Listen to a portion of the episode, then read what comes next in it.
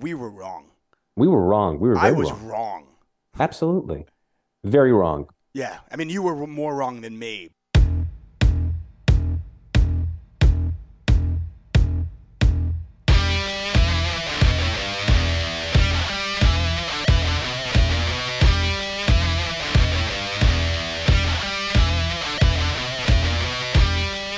And welcome to The Red Line, presented by Isles Fix, your only daily New York Islanders newsletter. Subscribe at islesfix.substack.com. Phil Farber, David Tuchman, we are here once again, and somehow, Phil, we avoided the podcast jinx. It looked like for a moment that we were going to head into each and every podcast with some devastating uh, loss. And uh, somehow we averted that last night against the Anaheim Ducks. It wasn't Tuesday. That's why.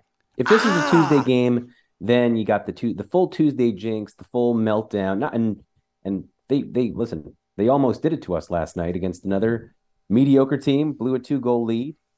Um, but no, not on Wednesday, not on Hanukkah, not this time. We got a Hanukkah miracle, as, as you said right before the broadcast started. Uh, we'll go through all the games, but I do want to touch on last night because last night did feel like a little bit of a trap game. You know, uh, you know, no Mo, no Mayfield, no Pelech, no Pulock. We come off a couple of big wins, especially an emotional win against the uh, the Maple Leafs. Last night was the kind of game that we lose a lot, and I was really encouraged by the first period. Um, I was also scared by the first period.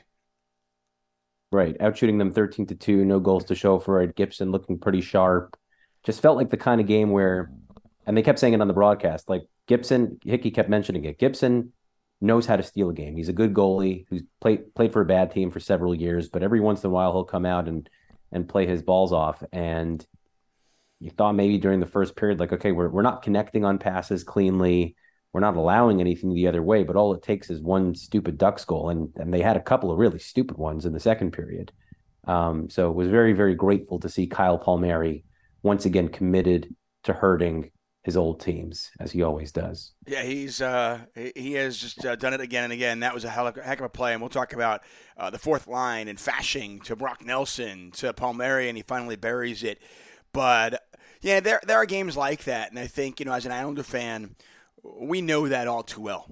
Um, whether it was Lehner or Greiss or more recently Varley and Sorokin, we have stolen games. And uh, we're certainly on the right side of that once in a while, and, and occasionally it does happen. But hey, two points is two points, and you know some people might point at it, but ah, they, they, they, they were up to nothing. They can't they can't do comebacks.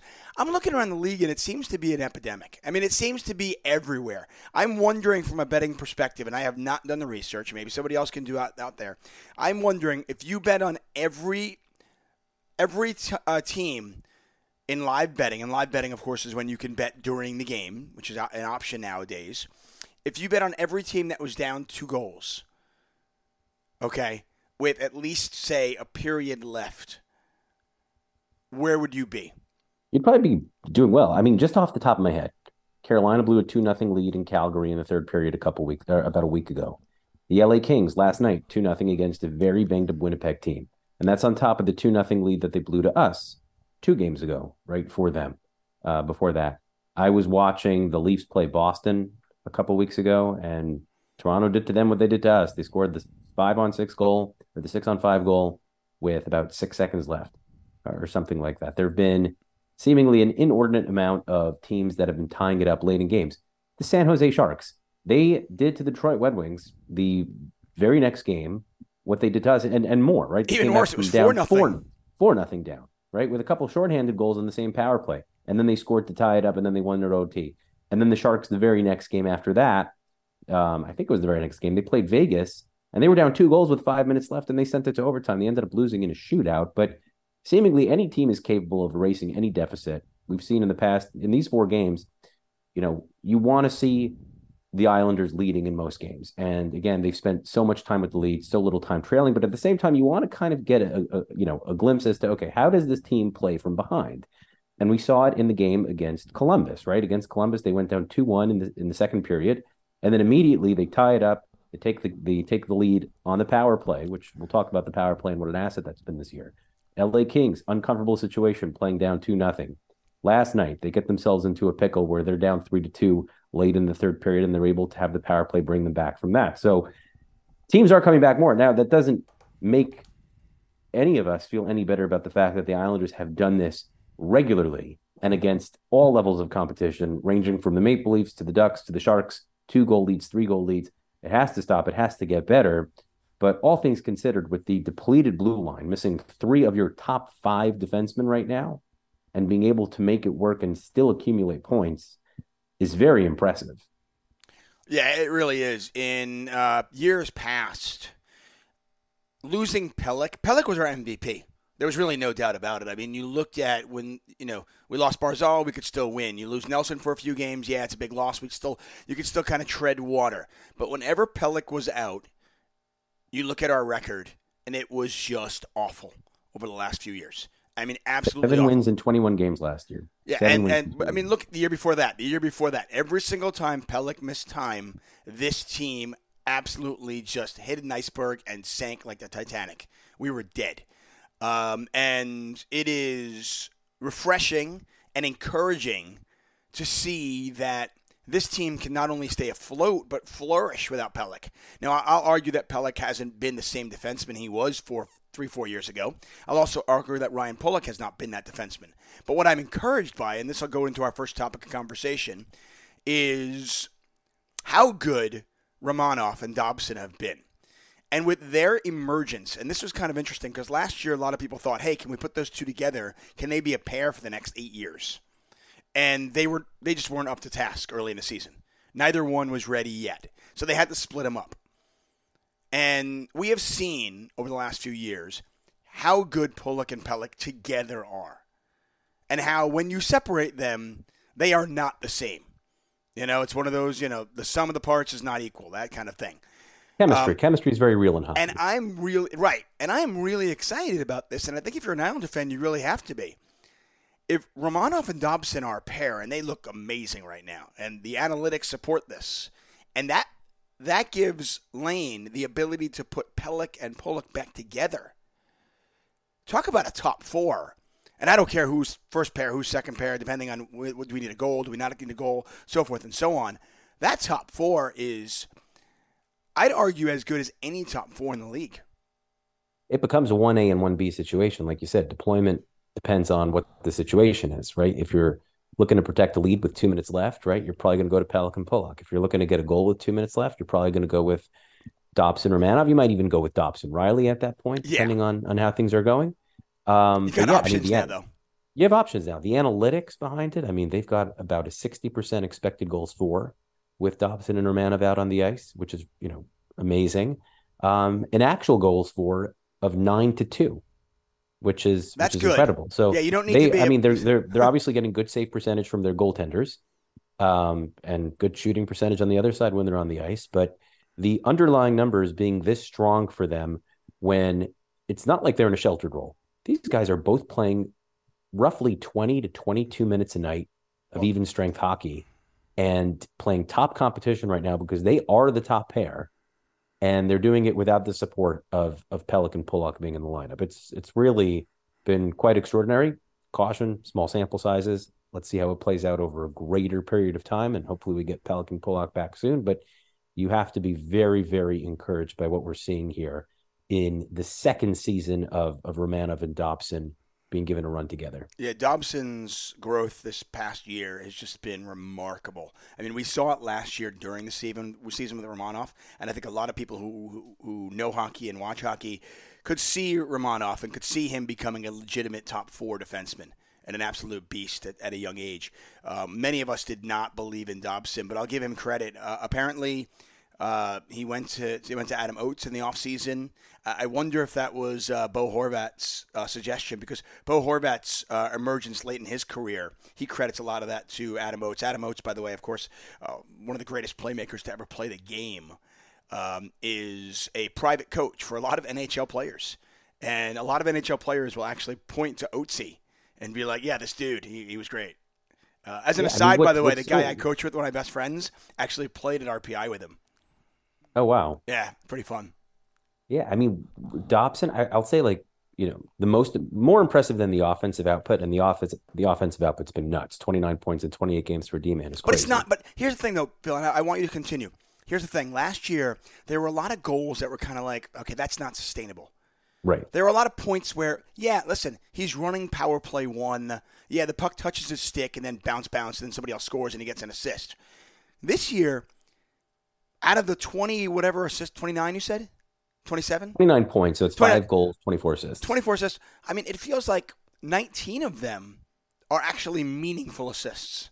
Right. Like real I mean, and there are a couple that aren't, right? Like Of course, that's going to happen every season to every player. Hundred percent, hundred percent. Like against Toronto, the first assist he had, he wasn't even on the ice for. Right, he, he handed it off to Nelson in the defensive zone. Nelson takes it up. Palmieri back pass to Nelson. He doesn't get a plus one for that even. Bortuzzo It's, it's the Josh Bailey. It's the Josh. Bailey assist special. I, I get it. Listen, every single player gets it. The NHL wants players to get more points. It looks good. I understand all that. But this year, it just feels like eighty percent of the points he's getting, he has actually earned, which Yeah, is I think a pretty even- high rate. Even when they're secondary assists, like the, the defensive play he makes and then the pass to Barzal and the OT goal against Toronto, right? The goal doesn't happen without that play. How about the Suzuki goal last night? Yep, stretch pass to Cizikas, Cizikas to Clutterbuck, Clutterbuck back to Cizikas again. People Dobson don't realize, that way, people off. don't realize that the pass to Suzuki last night that started off that play, and we'll get into the fourth line. That's an amazing pass. That is Yeah. that is what you need a defenseman to do. You know, there was another one against the Leafs where he, you know, has the IQ to realize that Palmieri is skating downhill and quickly and is going to be able to beat it out. And he he throws it from his side of red. So if Palmieri doesn't get there, it's icing. But he knows that Palmieri has a beat on I can't remember the Leafs. I think it was Timmins. I think it was Timmins who was back and just wasn't skating fast enough. And then Palmieri gets to Nelson, Nelson to Palmieri goal. So the the hockey IQ has been tremendous. He's been defensively sound. And and like you're talking about, right? The points aren't coming even as a product of making flashy plays or just skating around the you know uh, the defense like a guy like Roman Josi or Cale Makar. It's by making smart and simple plays. Yeah. Um, and by not overthinking things. The secondary assist he had last night on the Barzal power play goal. oh, Incredible keeping at the blue line. Keeps it onside. But not only, not only, not yeah. That's the thing. Not only keeps it on side, but to have the vision to immediately, To immediately get it to Barzal. Get it to Barzal, who's going Incredible to pass. Barzal to Horvat, Horvat to Barzal. Tie game. Just making The just chemistry between those three players is so much plays. fun to watch right now. Yeah. The chemistry absolutely. between those three players is just so much fun to watch. Uh, and, and finally, it feels like we've got a good overtime strategy in the sense of, hey, uh, get Pageau out there in the beginning, maybe with Holmstrom, get possession. Once we have possession, get Barzal, get 13, 14, and, and 8 out there, and they'll win the game for you, at least, uh, or give you a good shot for it. Or or have Dobson make a good defensive play, have Holmstrom realize that he's got Pageau breaking alone and make a ridiculous pass off the boards for a breakaway goal. That's good that too. Well, hey, works. listen. I mean, I, I, I think Pageau and Holmstrom just realized they were like, hey, um, our only chance to score is right now because it's going to go to Barzal and Horvat, and they're going to score next shift. Took So we've got- 13 seconds. We've got to finish it now. Um, yeah. and, and I always kind of tell people this, and I hope people understand this. Uh, variance, small sample sizes, overreaction. I get it. We're fans. We do it too. Um, but you can see how we were all, you know, two weeks ago even, we're like, why can't we ever get a damn point in a shootout or overtime? And now suddenly we win all of them. Right. It, it evens out. We might lose the next three.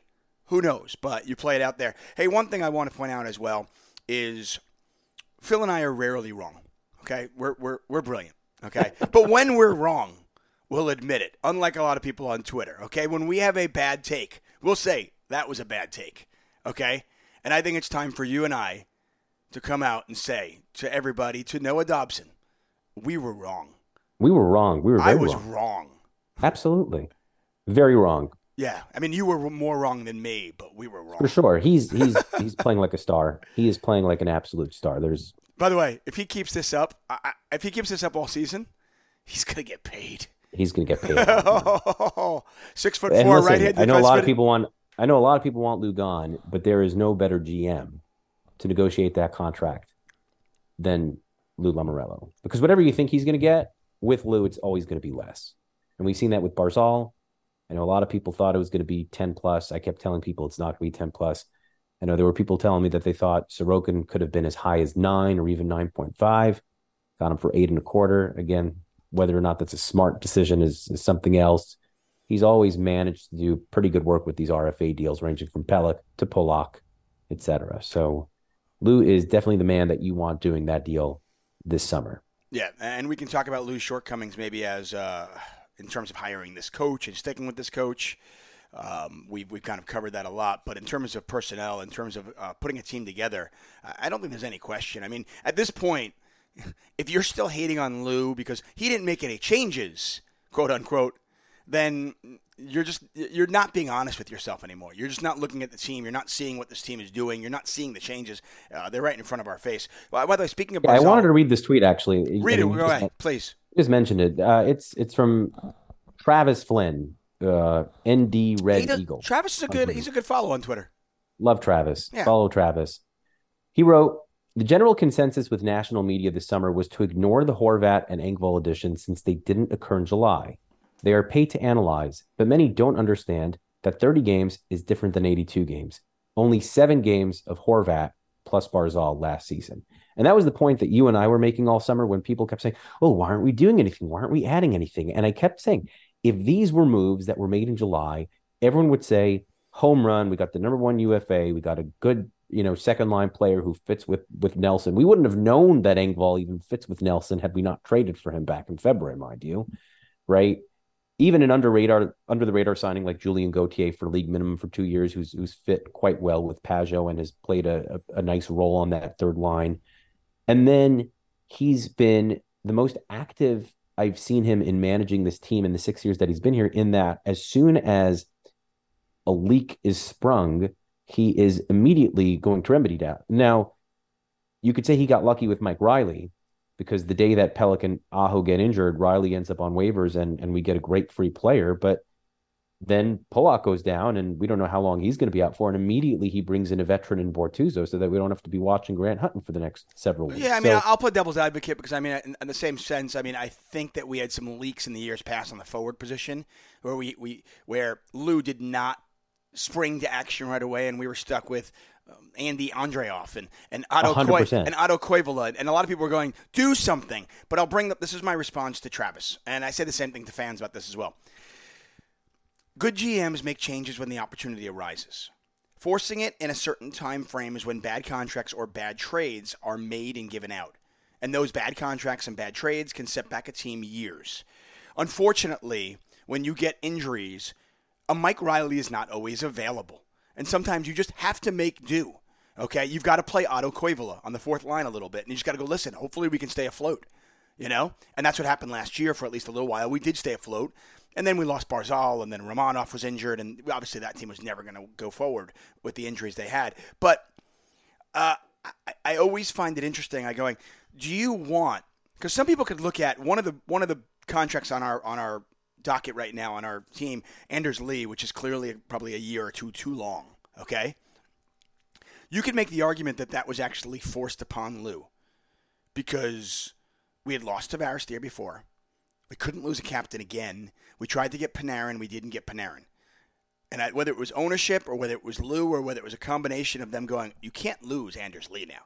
You just you can't. Okay, so give him the extra year and just swallow it.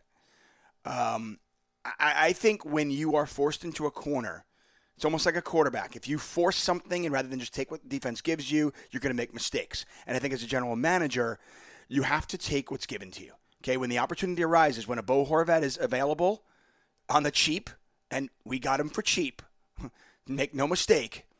Okay. By the way, nobody on Twitter gets sarcasm, uh, but we and and when a when a when a Pierre Engvall is available because Toronto wants to shed cap, you go and you strike and you get it. Okay. Can you imagine if this team what, we went out and got Johnny Gaudreau, went out and got what oh Kadri and stuff? So I mean, there are so many minefields that Lou dodged. Is every single movie made great? No. But I'm also encouraged by the fact that, like, you look at Barzal and how many players get paid, and then maybe the passion, the heart, the hard work isn't there. And I'd argue that Barzal got paid and has never been better. You could say the same thing for Bo Horvat too, right? Yeah, right. The cost of acquisition for Horvat, I, I've argued since the day that trade was made, was incredible value, especially when you stack it up against the Fiala trade, the Timo Meier trade. Even more recently this summer, the Pierre Luc Dubois trade, and Dubois look, looks horrible for the Kings so far. I, you know, of those four trades. By the way, of, by the way, the players they traded, Gabe Vilardi, Vilardi had four points last four night. Four points last night. Four points. Yeah, I mean that them. trade never made sense to me. You traded Vilardi, Iafallo, Kupari, who's like a wild card, and then a second round pick. Well, they did. The Kings did it because they wanted the strength down the middle. There's a there's there's a bit of a misnomer in the NHL, and I I see it, but I don't agree with it. Where strength down the middle. If you have strong centers and strong goaltending and defensemen, you're going to be fine. And I think the Kings looked at it and said, "We've got Kopitar, we've got Danault If we can get Dubois as another center, we can put Quentin Byfield on the wing." And, right. and, and and to their credit, by the way, Byfield has flourished this year on the wing, just like Barzal Absolutely. has getting away from the center. So that that was their thought process behind it. Yeah, yeah. But going back to it, so you know the Horvat contract, it's an expensive contract. I mean, eight and a half million. But he and Barzal in seasons where they got they got the bag, they have both been living up, and you can make a case that they've both been exceeding the expectations that we've had for them um, in in a way that some players do not, right? And and look at Dubois and Meyer. Meier, I think, has what eleven points in twenty games, five goals. I think Dubois is somewhere around the same. And, and you know, by the way, maybe that, part... that's, that's playing with that's playing with Jack. Yeah, like you're getting power play one time on that Devils team. Is he on the power play one there, Timo? He was for a while. I don't know if he's been taken off at this point, but he was. He might have been point. taken off at this point, but but he was at one point. I mean, right. Clearly, there's something going on right at least culturally in the Islanders organization where they're not just getting paid and quitting. They're getting paid and they're hustling their bags off. And these guys who have been so close to the Stanley Cup, you know, Barzal in particular, right? Horvat hasn't been quite as far yet. He'll he'll get there with us. Um, but these guys want it. These guys are yeah, and I think that's part of what Lou well. does. I mean, Lou Lou Lou gives more credence to character than I think a lot of other GMs do, and certainly a lot of fans do. You know, I remember fans still screaming for why can't we get Patrik Laine? like, oh my! Can you imagine? I'll that? be honest. I wanted, I want, I thought Meier was the better fit. Right. This is when we were kind of thinking, right? Are they going to make Barzal a winger? Horvat's great and everything, but kind of makes five centers, and maybe Barzal doesn't want to go to the wing. Timo is just, you know, one of the best shot generators in the NHL. He's going to score forty goals. Makes a lot of sense, and on paper, probably was the better player overall. But sometimes that doesn't necessarily mean that they're the better fit. Right, and sometimes you've got to just admit that hey, maybe, maybe the guy who's been around hockey for the last fifty years knows and has all the connections and knows all the scouts and knows all the coaches, maybe they just know what a better fit is, and maybe not. Maybe Meier would have been a great fit here, and he's just not a good fit in New Jersey. Who who, who knows? Uh, you know what it is. Um, anyway, I'm encouraged by the fact that Barzal is playing as well as we've ever seen. Um, the the host of the other podcast on Isles Fix. Uh, your good friend talked about how Barzal and, and Horvat have no chemistry. And um, I, I, don't know. Maybe they read the tweet and they were like, you know what? We'll show them chemistry. I think ever since that tweet is when they both popped off for these like crazy point streak. Like I think Barzal and Horvat something like 13, 14 points in the last six or seven games. It's just been it's been a pretty epic run. We have they're we they're have playing like, so we have well. Three players, by the way. We have three players on like over seventy five point pace, seventy point paces, and then and then and then Brock Nelson. And then Brock, right, I was about to say it's they're playing so well that under normal circumstances, Brock Nelson having what 23 points in 28 games would be a storyline for this team. Or Kyle Palmieri, your second line winger, having nine goals and nine assists, right? 18 points. Or even Simon Holmstrom having six points in seven games. Like people forgot, like someone was messaging me yesterday, like, well, I, you know, I hope Simon gets back to scoring. I'm like, well, he has two goals and three assists in his last five games. That's or, or last six games. That's pretty good, right? And then he scored again last night. Right, There- he's not suddenly going to get sixty. He's not a sixty point guy, guys. No, not at all. But, But if he gives you- a lot of players gives doing you a lot of good things. If he gives you five shorthanded goals a year, and I mean, imagine if you're the imagine if you're a power play and you're going against Holmstrom, and not only do you have to figure out okay how are we going to score, but hey, watch out for this guy. He's always a threat. That's that's tough to play against. Yeah, and this is something I was going to ask you about that, right? At a certain point, teams they watch film. They understand the threat that Pageau and Holmstrom represent. Pageau's been doing it for years, right? He's always been among the tops in shorthanded goals and points. Does it reach a point where they just kind of like scheme for it, which which kind of takes the the the bite out of their power play? It wouldn't shock me. It would not shock me at all if certain teams that had the flexibility to do so went two defensemen instead of four and one. Instead of going four forwards, one defenseman, which a lot of teams do, it wouldn't shock me if some teams, like when we played the Boston Bruins and we were up against Brad Marchand, I often was like, oh, please don't do four and one. Please don't do four and one because Brad's going to kill us. And a shorthanded goal just, it, it is just a dagger to the heart and the team. You know? He's done it to Carolina twice. Like I can't imagine the next time we play Carolina, which I think is at some point uh, next Saturday night. I want to say like anytime they're in a power play situation, I I can promise you, Brind'Amour is going to be barking to them about keeping the puck away from the side of the ice that belongs to Simon Holmstrom.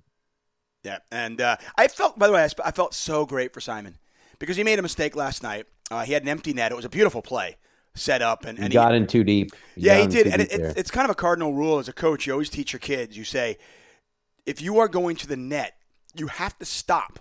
You literally stop before you go behind the net because you're not going to score goals from back there. Yes, you can score the Michigan and all that things, but generally speaking, you've got to stop in front of the net for rebounds and for exactly what happened to Simon. And he just kept going. He went. He did the first part great, which was go to the net, and then he forgot to stop, and he put himself in a spot where he could not just do a tap in goal. And I felt bad for him because he realized that that was the game winner. That was the game right there. But he You atoned know who I felt it. bad for? I felt more bad for for Mike Reilly, right? This guy started off the game with what looked like a goal. But, by the way, Right. 20 minutes last night he played. Yeah. A delicious pass from Horvat. did Lane finally realize? He goes, "Hey, wait, this He's guy's, good. This This guy's guy's pretty good. fucking." I, I mean, I know he's a waiver pickup. It's like one of those weird, really weird things where you're, you're driving around your neighborhood and you go to a garage sale and you pick something up and you just assume, okay, this shit, it's a garage sale item, right? Somebody else, somebody, somebody, they threw it away, but then you take it home and you're like, you're looking at it going, oh, this is really useful, and you just love Right. it. That's Ab- that's Mike Reilly. I've got many of those in my house. Many of those in my house. But yes, I mean, great pass from Horvat. Looks like he has a goal, but then you realize on the replay he kind of moved Gibson's pad. So, you know, that's fair. And then just an incredible pass to Pageau and Oh. that pass from Pageau tape to tape to Holmstrom, who's just in too deep. So, you know, you're talking about a game where you could have had a couple points and he's in a contract year, of course. He probably wants to beef up his point totals and he plays an excellent game last night, but nothing to show for it on the stat sheet. So Yeah, the fact that he- for him. even if he has a, a great rest of the season, his next contract's not going to be much, except you know he'll get a contract, which is great. We're, Um, we're keeping him, by the way. We are absolutely keeping him. Well, on, a- has on like he- a two-year deal. has has Reilly Wally pipped uh, uh, Sebastian Aho?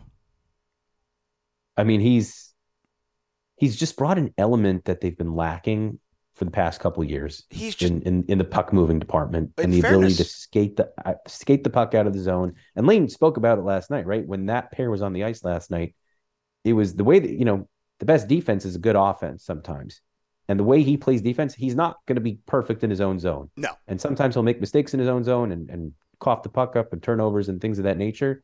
But the whole point of Reilly is that when you have a guy like that, you spend less time in your own zone. Well, listen, Right, we and- all and- we all clamored for like okay. A lot of people were like Nick Leddy. We've lost that element, that Nick Leddy level. Leddy was terrible in his own zone. He often lost the the opposing players and had no idea what was going on. But what was great about Leddy was he could just skate the puck out of the zone. And sometimes, listen, one of the one of the best things a defenseman can do is if you're scouting a defenseman is their first pass out of the zone. Is it a good one? Can they make that first pass out of the zone? Well, if you also have the element of not only can I make that first pass out of the zone, but I can just skate it out of the zone. That is a huge element, and it's not Huge. something that uh, it's not something that every one of our defensemen can do. I mean, Scott Mayfield, for example, is not skating the puck out of the zone, which is one of the reasons why he's always paired with a player who can do it. Um, as far as I'm concerned, Reilly does everything Sebastian Aho does, and just better. Yes. And he's bigger, which, you know, he, he's able to finish a hit and, you know, push guys around a bit. Um, but yeah, Well, I mean, mean, what- and, and what to a- that and to that point again, like if you if you look at the Ducks' second goal, right, that's a goal where you could say, oh yeah, well that's an unlucky goal. Like, what are we supposed to do about that? And the answer is they were spending way too much time in their own zone, right? So you might not necessarily be doing anything wrong structurally, defensively, right? And and maybe the players are set up right, but an unlucky goal doesn't take place if you're just not hemmed in constantly. And something that Reilly has done a great job of, job of is just creating ozone time. And he activates in the zone and he's making plays and he makes good reads. And, you know, guys are finding him and it looks like he's got really good chemistry when he's out with the first line. He had four shots on goal last night. I think the guy's up to almost 30 shots on the season. And he hasn't even played, has he played 10 games? I think last night was his 10th game of the year, two with Florida, eight with us. Yeah, I'm, I mean, listen, we were a game. That's crazy. After after Toronto scored the power play goal, we absolutely dominated that first period, and, and it was fueled by our forecheck. But you know, to your point, I mean, if you're in their zone, it's hockey's a lot easier. You don't have to defend. You can make changes. People don't get tired. It's easier to play offense than it is to chase on defense. Um, I will say though, in terms of being hemmed in, because we saw that in Toronto uh, in the second period, and I'm sure a lot of fans were like, "What happened?" Hockey is like that. The other team is trying too. I mean, it's not just a simple thing like, oh, you can just turn the switch on and you can dominate. No, they're trying to do it too. So while we dominated the first period last night versus Anaheim, and we dominated most of the first period versus Toronto, and then both in both games they came back in the second period. You've got to realize that one of the shortcomings of having three of your top five defensemen out is the fact that okay, this is going to happen. Um, our defense is weak, which is, by the way, also the, that was Toronto's issue right now. The reason in that first period they couldn't get the puck out of the zone is because three of their top defensemen are out, they're injured, and they couldn't get the puck out of the zone. Um, so yeah, I, I have been so amazed by my. I mean, I'm I am just blown away that how was Reilly waived? Like I'm waiting to see. Like, yeah, does he have defensive shortcomings? Of course he does. But as like a power play two guy who can move the puck, you would think he would be like the ideal. Well.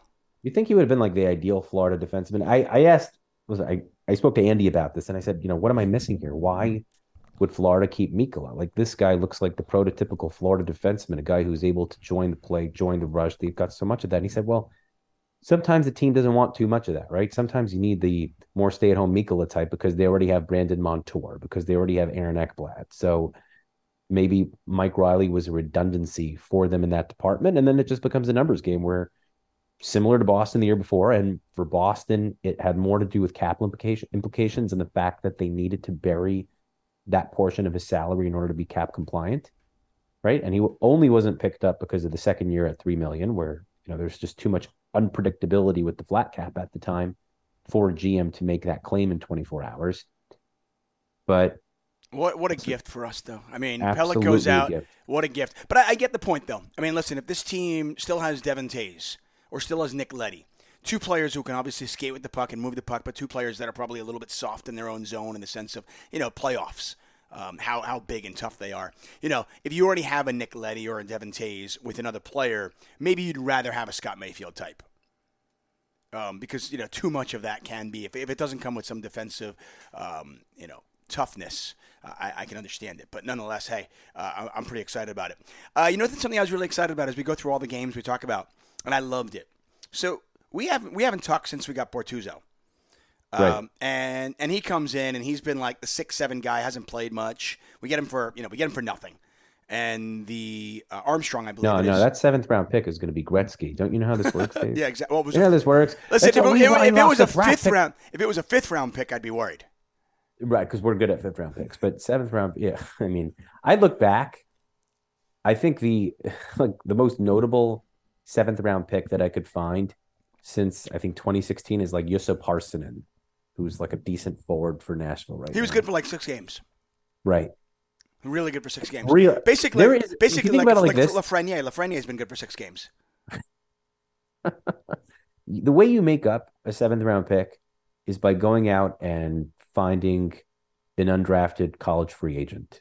It's the same thing, really, right? It's Oh, absolutely. you, it, the the NHL draft probably shouldn't even be seven rounds, right? The the pool of players coming in is not deep enough to justify it, in my opinion. Unlike the NFL, where like a seventh round pick very often is valuable, same with a sixth and a fifth. In the NHL, it's like few and far in between. Where Well, keep in mind, in the, up- in, in, in the NFL, you've got.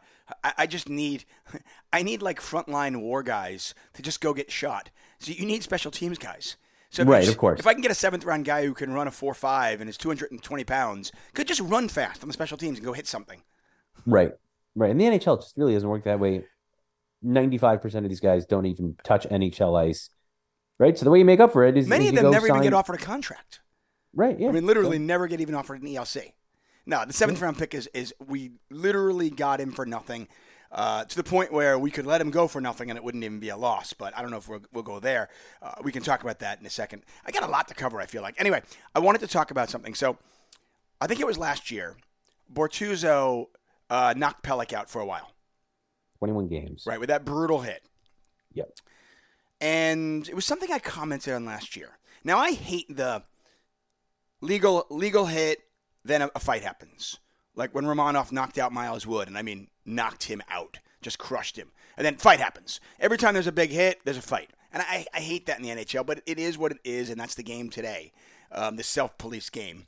Um, uh, the, the Erik Gudbranson thing was great, though. He's like, you know what, fuck it, I'm taking it into my own hands. Yep, hundred percent. That was awesome. But anyway, um, I was so discouraged last year, and I was like, God, this is not a team that I. When it's when a player like Pelech gets hit, shouldn't somebody on the friggin' ice step up and do something right away? Um, Oliver Wahlstrom, for all his warts, is somebody who's done that. He actually, I think he's um, he defended Dobson once when Dobson got laid out a couple of years ago. Um, but it was something I was really happy with when Barzal got laid out. Horvat drops his gloves and Mayfield just steps in and goes, "No, no, no, we need you. Let me do this." Hundred percent. And Love I, that for Mayfield. I loved it. Now I, I hate the fact that hey, Barzal got hit with a clean hit. His head was down, no big deal. But I love the fact that they came in and stepped up for him. I think that says a lot about this team. Absolutely. Yeah, I mean, and some would say that's like kind of like a a turning point or more of a you know a good really good bonding moment where you just know that these guys all have each other's backs but Horvat was ready to drop the gloves and like you said Mayfield he's the biggest guy on the ice he's got about a dozen fights under his belt during his career he's not a great fighter but you know if you're if you're that big and that tall you could you know land a couple punches so good for Scotty stepping up and we hope he gets better you know relatively quickly By the way, he doesn't have a- well so This is just, I, I have to imagine, this is not a new injury, right, for Scott Mayfield? So I saw a picture of him from the uh they they did that thing where they give up presents to kids in the hospital. So he's got a splint on his left I want to call it his ring finger if I if I saw it correctly. So it could be that he's got maybe a sprained or broken finger or something with with the hand, but he's been moving really slowly ever since that game one injury where he took a shot off his leg that cost him about 7 or 8 games. So he needed the time off. Um, the fact that they got Bort- Bortuzzo allows them to give him a bit of a rest there. So rest up, credit. heal up, and, and come back 100%. I give him credit. Listen, Scott Mayfield is a warrior. And say what you will about the contract. You know, is it is it a year too long or two years long? Yeah, it is. But you were never keeping a right-handed defenseman for that money, unless you gave him a couple extra years than he than he probably deserved. And we can deal with that in six, seven years. Um, but I, I, he was a, he's a warrior in the sense that you know we we lost player after player after player, and he probably was not healthy. I think it was pretty obvious. But he's like, okay, well, I'll just I'll go out there and I'll just get the job done as best I can. But the fact that we do get Bortuzzo and the fact that we have Reilly, the fact that Aho comes back, I'd love to see. I expect that also the fact that we put a few wins together. I'd love to see Mayfield given the actual the proper time off, whether it's two weeks off or whatever it needed, to really come back healthy because we need him back healthy. Um, Agreed. and and frankly, we went through the first two pairings of the defense. If the third pairing is Mayfield Reilly, That's That- the best third pairing we've had since Mayfield Leddy. that's a really good third pairing. Or Um, actually, that was our second pair. It was Mayfield Toews was our third pair way back when. Way back when, right? Um, but I mean, if Mayfield Reilly is our third pairing, and that's a really, a really nice pairing because you've got the, the ruggedness of Mayfield with the, the puck movement skills of Reilly, um, and then Aho. I don't even know what you do at seven eight because you have Aho and Bortuzzo, and you still got both. Well, let, let's talk about it. I mean, Let, us do what what happens here. We got, I got nine defensemen, and we got nine defensemen. None of them are waiver exempt, and and frankly, Bolduc has been better. He's been, I mean, he's been okay, I guess. He was Not awful really versus Toronto. He was awful against Toronto. A couple really bad turnovers. One turned into a power play, which turned into a power play goal. Another one, Matthews hit off the bar. I mean, so let's let's that's work a, that's a tough. By the way, but that's a tough task. I mean, you're talking about a defenseman who probably needs one more season in the AHL. Probably needs to play 20 minutes a game in the AHL before he can.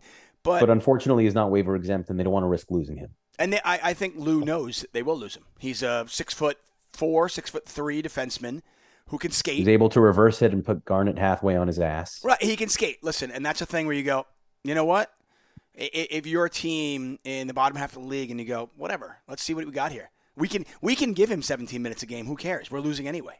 Right, the Sharks. Yeah, I could see where a guy of that size and with some good pedigree, AHL All Star last year, I could see where he gets claimed at this point, given he's racked up some some nice NHL minutes. So if we work backwards, right? So what's the trigger point to when a decision needs to be made on personnel is when they activate Pelech, right? Because the only reason they have the, ca- the cap space to carry more than 23 and players who are on IR, which means that you're going to be missing less than 24 ga- days or less than 10 games, so you get you get put on regular IR, those guys still count against your cap, right? And your, and your, So roster, and your roster limitations, right? Not your roster limitations. okay, no. just the cap. It, just the cap. It opens up a roster spot, but again, you either need to be you you you have to be cap compliant. So your active roster can't have more than 23 players. Right. And the and reason we have that- the reason we have all this cap space is because Pelix Pelech's on 5.75 LTIR. million is on LTR. Right, which which unfortunately froze our ability to continue to accrue space, which we were doing at a pretty nice rate earlier in the season. Like we were getting closer to the point where we could carry the 23 plus 1 IR. If we were to activate Pelech today, we would not be able to do 23 plus IR. So even though Matt Martin's on IR, we would still need to subtract the roster down to 23, which means two players would need to go. My view of it, right? If you go with the assumption that they're not waiving Bolduc, just no way, no how. He's too valuable to the organization long term for them to do that. So Bolduc is your eighth defenseman. Mm, yeah, I mean, if, And then it becomes- and, and, and by the way, yeah, if Lou even figures that Bolduc might develop, not Dobson X or anything like that, but if you think he even develops into a good bottom pair defenseman at that size, you can't just give him away. He's too young. He's not going to give him away, right? So then it becomes a question of who do you prioritize between Bortuzzo and Aho, right? Do you keep both of them and keep eight defensemen? And then once you've made that decision, you then need to decide which forward is leaving the roster. Now, I think we all know at this point that Wahlstrom has been passed over by Gauthier. Wahlstrom has been passed over by Fasching. He just, you know, Fasching fills a role on that fourth line. He can forecheck his nutsack off. He created two goals, a great goal against Toronto by Cizikas on the forecheck, a great goal against uh, the Ducks by Palmieri. It's the forecheck, strips, Nelson, back of the net. By the way, we said this last week, Phil. I said it last week, I- and, and you know, obviously, I've been very hesitant to give Lane any credit, but I said last week on the podcast, I said I think Lane has finally figured out the best offensive lines. Yes. Like. Anders Lee is not an ideal first line winger, but with our personnel, with our 14 forwards at his disposal, this is not only the best 12, but the best way to use them. Right. So if I'm going to put my tinfoil hat on, right, what Please you might say is, okay, Matt Martin was barely getting any, ice time to begin with. Then Matt Martin got hurt, went on IR. Then they took him off IR and they were claiming he was getting closer. All of a sudden, two days ago, he ends up back on IR. Is there a scenario where you activate Pelech and then there's some sort of understanding that they have with Martin where it's like, listen, buddy, whatever is ailing you, we're just going to go with the story that this thing is ailing you to the point where you just cannot play the rest of the regular season. You're not part of the plans anymore. Thank you for your service. So we're just going to do it. The, we're going to just do what the Maple Leafs do every season. That one and a half million, it's going to go on LTIR. You'll be with us throughout the season. You'll Is that practice enough, with us though? even. It should be enough, yeah. I mean, to keep a couple of these players aren't expensive. Like Reilly's only making a million, right? Bortuzzo's only making nine hundred fifty thousand. So if you add to the, I think the the pool of money that they had before they went into LTIR was about seven hundred thousand, right? So if you add one and a half million to that, you're at two point two million, and then all of a sudden you're good. So that, so you're suggesting Matt Martin handshake, go to LTIR, and then we keep 13 forwards, and then nine we keep defensemen, no, and then, and then we keep nine defensemen and two def- and two goalies. then you keep 13 forwards, eight defensemen, and two goalies. And who are you right. getting rid of then? You're not getting rid of anyone in that scenario. Oh yeah, yeah. You're you're either getting rid of Aho or Bor- Bortuzzo. And there's this is this is an interesting So thing. basically, think- a minimum a minimum of one player, un- unless unless someone is just kind of floating on IR throughout the year. well, that's the thing. I'm wondering, can we do that? Can you can you go nine? Because in a perfect world, I will say this: Bortuzzo is a really nice seven to replace a Mayfield Right. or a Pullman, Or even He's or got- even a Pulock. or Pulock, or even a Pelech, really. You know, Um, Right. Like if those three, but if Reilly were to get injured, or say Dobson got injured, You want Aho. I might want Aho. Yeah. I get it. Right. And then the, the question then becomes also about, you know, you've shed so much draft capital throughout these years. Maybe it's at the point where Lou looks at the roster and says, okay, you know, we've got a couple expendable pieces. Maybe I can recoup some draft capital now as teams do something. Even playoff teams do that sometimes, right? If you remember, Florida had a surplus of forwards a couple years ago. They were the President's Trophy team, and they, you know, ultimately stupidly decided that they were going to trade Vatrano to the Rangers for a fourth round pick. Like, okay, we got so many forwards, we don't need this forward. You take him, fourth round pick finish. So, is there a market out there where you can trade Aho for a fifth round pick or Wahlstrom? For I mean, a fourth round Beauvillier pick? just went for a fifth round pick, so I, think there's definitely a market. I think so too. Let me throw this I, at you. I think so. I think he has more value than people think he does. Let me throw this at you then. Yeah, If this is the thought process, does Bolduc have more value? I just and think then we keep the reason I like Aho. has. The reason I like Aho as a seventh defenseman, and I've been I've been lobbying for him to be a seventh defenseman for a while, is because he play he can play the left side and the right side, and not a lot of defensemen are actually comfortable doing that. We saw Dobson do it a little bit, but he doesn't love it. Most defensemen are really comfortable on their strong side, while wingers can play on the strong side or they're off wing because of the one timer ability. I know a lot of left shots that like playing right wing. I know, and, and the vice versa. But defensemen generally like to play on their strong side. There are a few that are really good at both, and Aho is one of those. I wouldn't say really good because I don't think he's really good at anything, but he's certainly serviceable at both sides. Um, he knows how to do it. I'm wondering, is there any trade out there? And, and I know, listen, this is not fantasy hockey. I can't just pile up my crap and give it away. But is there a world where, you know, uh, we can package something and upgrade? Like a a Bolduc, Wahlstrom, and a pick and actually get better, which actually is going to bring me to my next topic.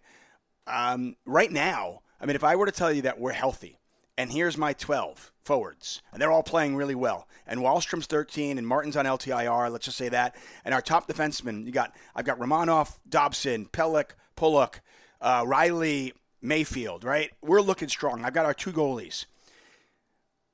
What are we acquiring? Are we I- you acquiring know what? anything? Where does I somebody fit? Like, I mean, Elliotte Friedman just talked about Zach Parise. I think that's all been on our tongues for a while. I think we'd love him. He's he's a gamer. He absolutely makes the team better. But who does he go in for? Gauthier only played nine minutes plus last night, despite the fact that he is an absolute catalyst. The guy forechecks his balls off, and uh, He you hit know, over skates. 23 miles per hour on that icing. Yeah, and not only that. that, I mean, do you remember there was a shift uh, right after Toronto scored the power play goal? We were just right down their throats, and it was the Gauthier line, and Gauthier in particular, who laid who, who made two huge checks right in the first period, and it kind of set the tone for the rest of that first period. And then He Toronto has just been- never got the puck out of the zone. He's also been getting back to that power move where he cuts to the front of the I net. on love his- it. Two, either on two games in a row, he's almost scored. side. Yeah, I mean, and he's going to have a lot of those, and he's going to not score on a lot of them, which is something that we saw with the Rangers a lot. It's a tougher move to score on than people think. You're going realize. full speed, going Full around the speed, defenseman, protecting the the- puck, using your body to protect the puck, then tucking it around the goalie and getting it in. Right. But and last okay, so against the Leafs, it was a little bit easier because he was on his forehand. So to tuck it in, he was trying to hit hit it through the five hole, and Samsonov got it with the toe. Last night, it was kind of cheating because they missed the penalty call. Gibson just clearly tripped him. Yeah, yeah, that was definitely or Gibson a tripped hook, him, and he was not, and he was not able to pull it back to his backhand in time to bury it. He might have been able to, but still, I thought that should have been a penalty regardless. He also draws a lot of penalties, right? He drew another penalty last night, as a matter of fact, uh, just by using his speed. You know, puck off the wall, chasing it in, and then they're forced to take a penalty because otherwise Gauthier is right behind them.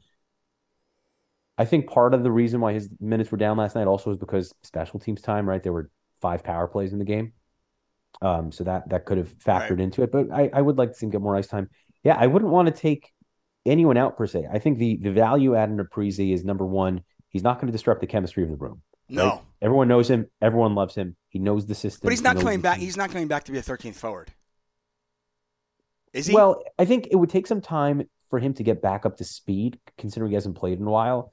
But also, we're we're naive to think that these twelve forwards are going to maintain perfect health from now until the end no, of the season. there's no. And Oh. listen, Cal Clutterbuck, honestly, would He's really never played 82 in his career. he would really benefit from some days off. And, and honestly, you could argue that Zach Parise coming back should Could also benefit from days off. Probably, I mean, in an ideal world, Zach Parise, who you could see it in the playoffs last year, he was dead. Um, Yeah, he was he ran out of gas. Well, he, the- he played all 164 regular season games that he was an Islander for. So Well, with, with Barzal, with the Barzal Pageau injuries, Parise was being, you know, he was used so much that you could see by the end of it he was just dead.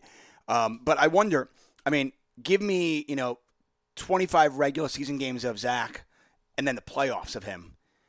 I mean, that's that's pretty strong. Um, yeah, I mean it's a couple of things. First of all, do you do you do you trust Gauthier in the playoffs yet? Right? Sometimes teams what, will what's there? guys. What, here's the thing. What's there to trust?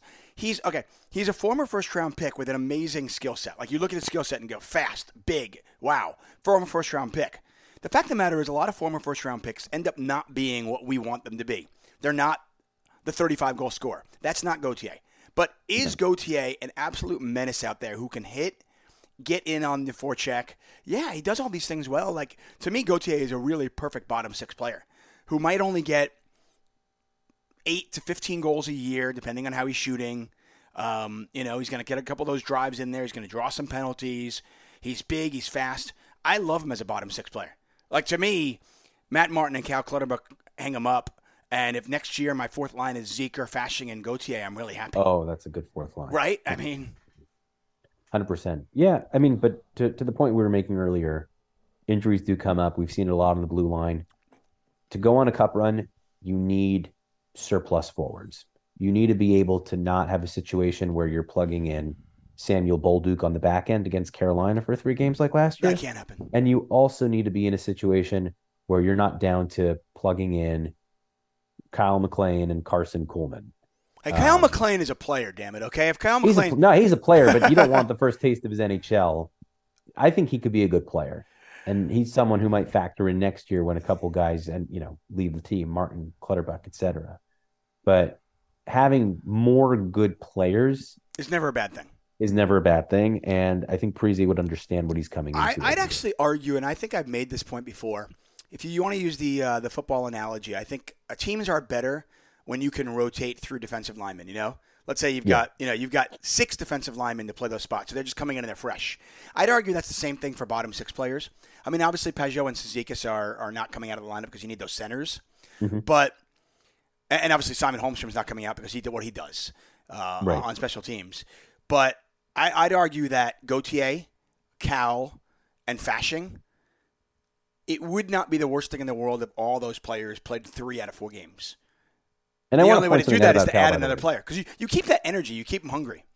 Yeah, I, I, we both of us thought Cal was finished. And yeah, another guy There's a very good about. case for him not to be killing penalties because he's too he's he's slow. He's slowed down a lot. But at five on five, especially with Fasching on that line, him and Cizikas have never looked better. They are they're dangerous in the offensive zone now. Even even when they weren't scoring, like those first couple opportunities, I think it was in the Leafs game. Clutterbuck had a couple really good looks early in that game. Uh, you know, just driving to the front of the net, a couple backhand opportunities, and then He's always had a he's always had a pretty good shot. Um, I mean, for, for against fourth- Columbus, huge goal, right? We're getting killed in the second period. Yeah. We give up two straight goals to Columbus, Fasching in on the forecheck. And I feel like it's every single game this is happening where Fasching is just getting up ice, causing havoc. Puck comes loose, Clutterbuck, wrist shot. We're It's- right back in it, and yeah. then we get it back. it's such a play. simple game for those guys. They Yeah. they're not trying to reinvent the wheel. It's just Fasching. Okay, what do you do? Um, it, it's just skate fast, skate hard, and get us the puck. That's that's what's going on there right now. Yeah, And it used to be that Martin was able to do it never as quickly and he was never able to carry the puck as well as Fasching, but he had that energy way I back love I love Matt Martin.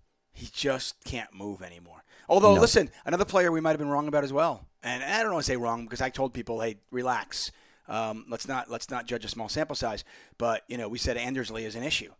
Meanwhile, Anders Lee is on pace for another 20 goal season. And if I had told you, and we talked about this last week, hey, he's coming off power play one, and he's still going to score 20 goals this season, you'd be like, I'll take it. Sure, absolutely. So, And he's been he's been useful. He's been forechecking better. So to answer the the question that you were alluding to earlier, what are we adding? Where are we adding it? yeah. What do we? I just think I think it's premature to to to get there yet, right? I mean, knock on wood. Hopefully, we don't have any devastating injuries, which which creates a need for that. But there is no obvious Bo Horvat type acquisition that today would make sense to me, right? Like, Are you LTIR? if the Penguins are shopping Jake Guentzel, should we call about Jake Guentzel? Probably.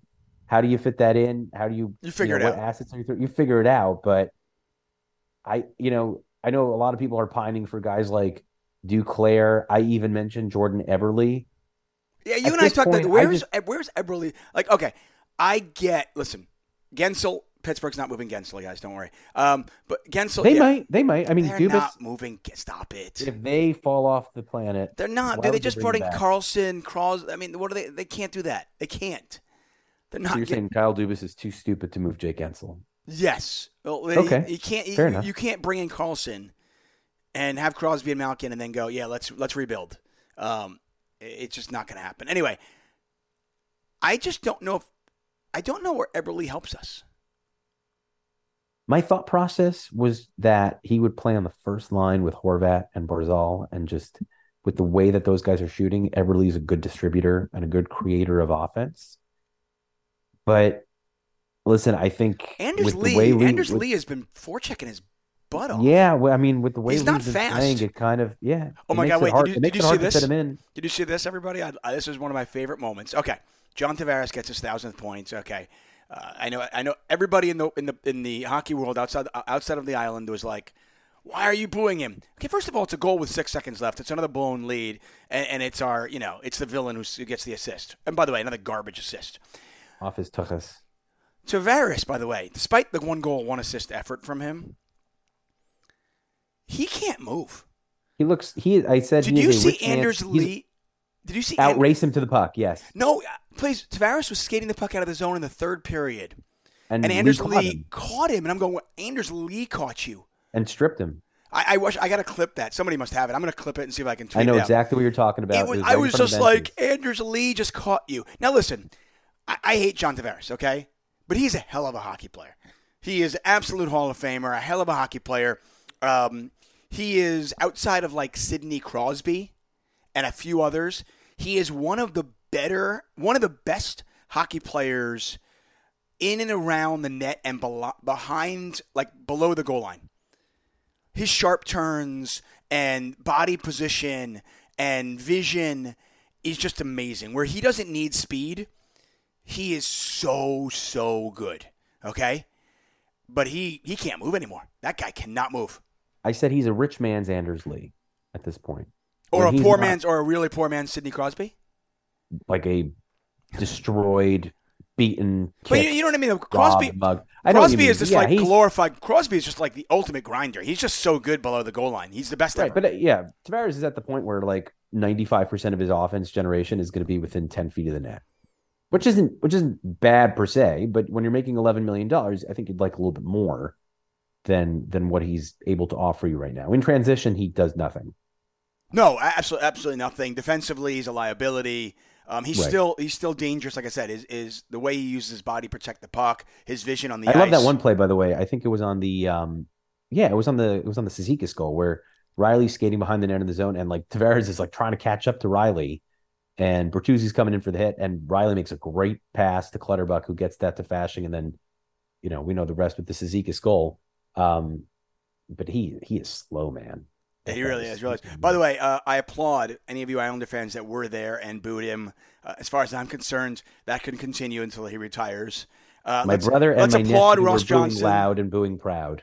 Yeah, applaud Ross, applaud Beauvillier, applaud all the players that come back, and always, always, never change. Boo John Tavares. Uh, by the way, you see Pageau. You see Pageau throw a, punch at, at Ross last night. Ed Raw, I love that. That's great. Ross thought it was funny too. He really did. I, I, I think he appreciates that. He knows. He knows what Pageau is all like. hundred percent. Uh, Yeah, I, th- I think that was in good fun right there. Okay, so to go back to the trade thing, we we talked. You brought up Eberle. Where does he fit? But I guess it's an interesting point. If we could IR a player and send Martin away, would I think I don't know if I asked you this? Would you LTIR him or just waive him? I don't think they would do him the indignity of waiving him. I think he would be. But if you waive him, you on get, if you waive him, you get to keep the uh, you can you can accrue more But money. he can't waive his entire cap hit though. That's the problem. Right. If it's uh, you can waive It's one 90% one point one five. You'd have three hundred fifty thousand. That's dead cap. I think the the cleaner move would be if if he's on LTIR the rest of the year. Well, then you just got the benefit of a full one and a half million dollars. Right, right. Good point. Good point. Um, I mean, if you can keep somebody on IR, you know, with another fake, oh, he hurt his elbow, whatever it is, and that's pretty easy to do. Uh, you can keep all nine defensemen and 13 forwards. If Zach Parise comes back, it's interesting. But it, it's just funny when you look at this team, and our tune could very easily change in two weeks, right? We lose a few games, we're like, oh, we need to get this now. But it is really interesting to kind of look at this team and go, I don't know what we need. We need to not blow leads. That's what we need. We need to not blow leads. Um, regardless of what happens with with players getting activated, who's on LTR, who's not, I I think we can both agree at this point that Wahlstrom's probably not going to be on the regular season roster past the trade deadline. No, I think yeah, he, he's he is the B or C level prospect that's thrown in with a pick. yeah, I think so. Uh, for sure. Hey, we've been uh, we have had a, a, much longer conversation than we normally have. Uh, I hope you guys are appreciating the show. We certainly uh, are, are, enjoying this one. We had four games and a lot of stuff to talk about here. Uh, if you want to follow Phil, uh, he is at Phil's Facts. I am at Tuck on Sports. Phil, do you have two minutes to, to go through the Twitter questions that went out there? Or no? Let's let's do it real quick. I don't think there were that many, and we'll just go through the ones that are. Yeah. If you have any questions for us, do uh, tweet Phil, tweet myself. You can also tweet at Isles Fix. Uh, let us know what questions you have and uh, you want answered for next week's show. We do this each and every week, and we certainly do appreciate your support. Uh, spread the word. Tell your friends about it. Uh, tell your hockey friends about it. Uh, we try our best to talk about not just the Islanders. We try to talk about other other games as well.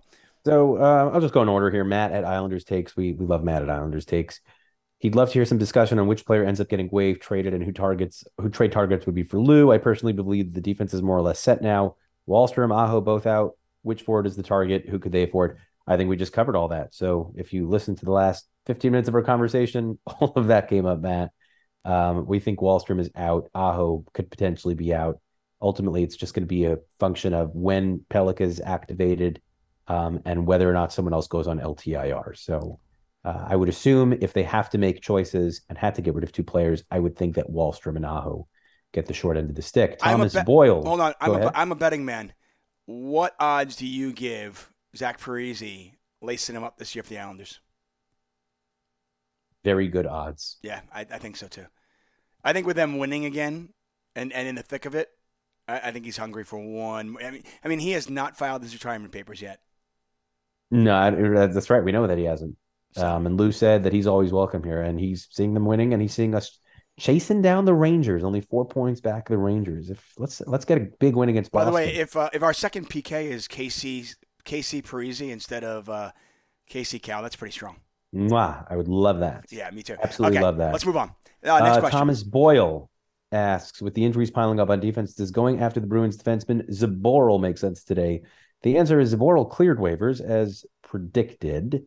Um, it wouldn't have made sense anyways because you have to keep that player on the active roster, and they don't have a roster spot for, for a guy like Zboril. He doesn't make them better. For people who don't any... know how waivers work, how how do you, just really really quick? How do you how do they? Yeah, really quick. When you pick someone up on waivers, they have to be on your active roster. If you waive them down, the team that waived them originally gets to put in a claim, and if they're the only team that puts in a claim, then it goes to their farm team. But you cannot directly pick up someone off waivers and assign them to the AHL. It doesn't work that way. They have to be kept on the active roster. So between Aho and Reilly and Bolduc, there really just isn't a spot for a guy like Zboril who isn't particularly good and wouldn't make anyone better. I would probably expect that they would consider guys like Cholowski and Salo to be equally as valuable, if not more, than Jacob Zboril at this point.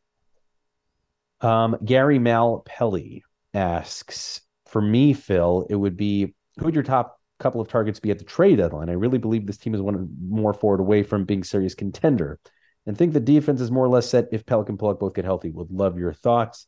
Again, we spoke about that. Really unclear right now if there's a big fish like Guentzel out there. Obviously, you'd like to see Lou be proactive about that, but I think you know in the conversation that Dave and I just had, it doesn't seem to be as obvious as it was last year. Where last year you had Bailey and Beauvillier and guys who were legitimate black holes bringing nothing in the top six. That just hasn't been the case as much this year. It's also it's also difficult to understand because, you know, at this point things are so clogged up in the NHL. a team has to be out of it. And as of December 14th, when we're recording this, it's just hard to know who's out of it and selling, right? I mean, okay, Columbus, yeah. Uh, you know, maybe Chicago Blackhawks, but the Blackhawks have to leave something there. I mean, they lost Taylor Hall. You know, obviously they lost Corey Perry for different reasons. They want to have something around Bedard. Um, you know, the Ducks are starting to fade. You know, maybe they, they move uh, Henrique or something like that. But, you know, you've got to look and go, who's out there? And, and at this point, it's just hard to know. A, what our needs are, and B, who's going to be available. Correct. Um, we have Jack Anton who asks, when everyone is healthy on D, I'd like to see Pelech Dobson, Romanov, Pulock, Reilly Bortuzzo, and then the extras is Aho and Mayfield. Any chance I get my wish? So what I'm going to say to this is, I think, as we discussed earlier, Pelech and Pulock work best together. Romanov and Dobson are playing well, so I wouldn't, I wouldn't do that. I would keep them as is right now. I would go Reilly Mayfield when Mayfield's healthy. I know he hasn't looked pretty this year. I think in large part it's because of his health. We know Mayfield is good in the playoffs. He's always been good in the playoffs. That's really when he steps up his game. You're able to get away with more clutching and grabbing and cross checking and some of those gray area stuff that you can't necessarily do in the regular season. So I think Bortuzzo is a nice plug, but I don't think he's as good a player as Mayfield. Yeah, if, um, if healthy, if Mayfield if Mayfield's if, if not healthy, healthy, then, of course, right. Then for sure Bortuzzo, and then again, I don't see them waiving Bolduc. So are you going to get your wish? I, I don't think so, Jack. But um, you know, good suggestions. And last but not least, Isles Snob asks, who should be benched when Parise comes back, and why is it Anders Lee? I don't think it's going to be Anders Lee. Um, but uh, yeah, again, something that we touched on where it's not necessarily that Zach comes back to be an everyday player or an everyday player right away as Dave mentioned with with you know load management, some of these older guys, it just might make sense to kind of create a platoon situation and work Zach into that so that everyone's fresh for the playoffs. I will tell you that while that's something I want, and sounds like you want it too, Phil, I, I think that if Parise comes back, we're going to be disappointed because my guess is that Gauthier or Fasching go to the go to the uh, press box. Oh. I mean, tell me I'm wrong. I don't think you're wrong. And but but I will say this: if Parise is what we saw last year when not tired, the third line of Pageau, Holmstrom, Parise. Oh man, that's a good defensive line. And you probably just leave Fasching on the fourth line, and Gauthier becomes your 13th forward. Yeah, which it's fine. Rough that he gets the short end of the stick because he's doing everything right. He is. He is. It's just a matter of like Parise. I I just can't imagine a scenario where Parise is coming back and being the 13th forward. Yeah, you're probably right. So I mean, so we'll be disappointed, but we'll be disappointed for a moment or two, and then we'll see how good 44 uh, works with uh, with Holmstrom and, and Parise. We'll be like, okay, that's okay. Yeah, exactly. that's a, that's a third line nobody wants to play against. Anyway, uh, is that it for it? That is it for now. Okay, we'll great. next week, hopefully, a couple more wins. Tough schedule coming up. Boston at home, and then we got to travel less than 24 hours to Montreal. That's that's a little bit unfair. Hey, but one it, game at a time. It's unfair, but we've we've locked up some points. This is the important thing. And without Pelech, without Pulock, we beat Toronto. We beat a, a, Kings team that's been an absolute wagon coming in. I mean, they were on an 11 game road winning streak when we beat them down to nothing, right? We beat yep. Toronto. And then we beat we beat two teams that we were supposed to win, but those are still games you've got to win. Yep. And you know, you you, you uh, the way this team is playing right now, and Boston has shown a, a few warts. Wouldn't surprise me at all if we uh, uh, we won tomorrow night either. Let's go get it. Let's go get it. Okay, we're putting a bow on this, guys. Once again, thanks so much for uh, listening to The Red Line presented by Isles Fix. Uh, follow us on Twitter. Uh, we certainly appreciate it, and we'll see you next week. Bye bye.